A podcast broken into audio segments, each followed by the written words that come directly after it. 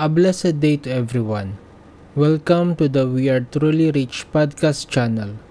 Today is July 23, Friday of the 16th week in Ordinary Time. Our Gospel for today is from the book of Matthew, chapter 13, verse 18 to 23. The Bible that I use for this podcast is the Didache Bible, Ignatius Bible Edition, and the commentaries are based from the Catechism of the Catholic Church.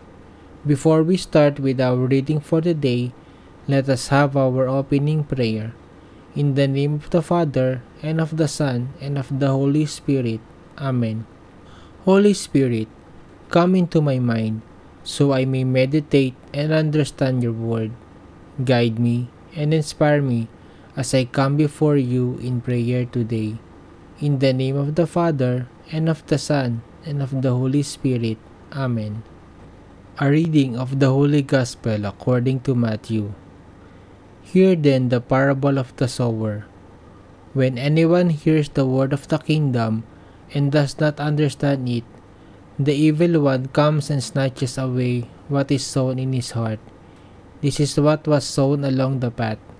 As for what was sown on rocky ground, this is he who hears the word and immediately receives it with joy. Yet he has no root in himself, but endures for a while. And then tribulation or persecution arises on account of the word. Immediately he falls away.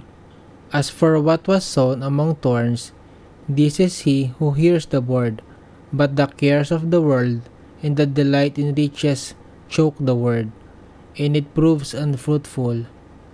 As for what was sown on good soil, this is he who hears the word and understands it.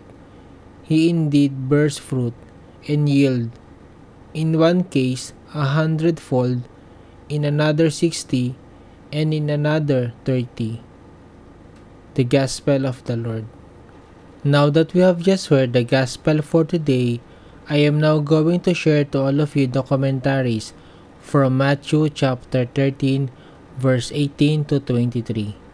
Our first commentary is from Matthew chapter 13 verse 22. As for what was sown among thorns, this is he who hears the word, but the cares of the world and the delight in riches choke the word, and it proves unfruitful. Commentary Attachment to material wealth and temporal concerns distracts us from seeking Christ and turn our attention from doing God's will.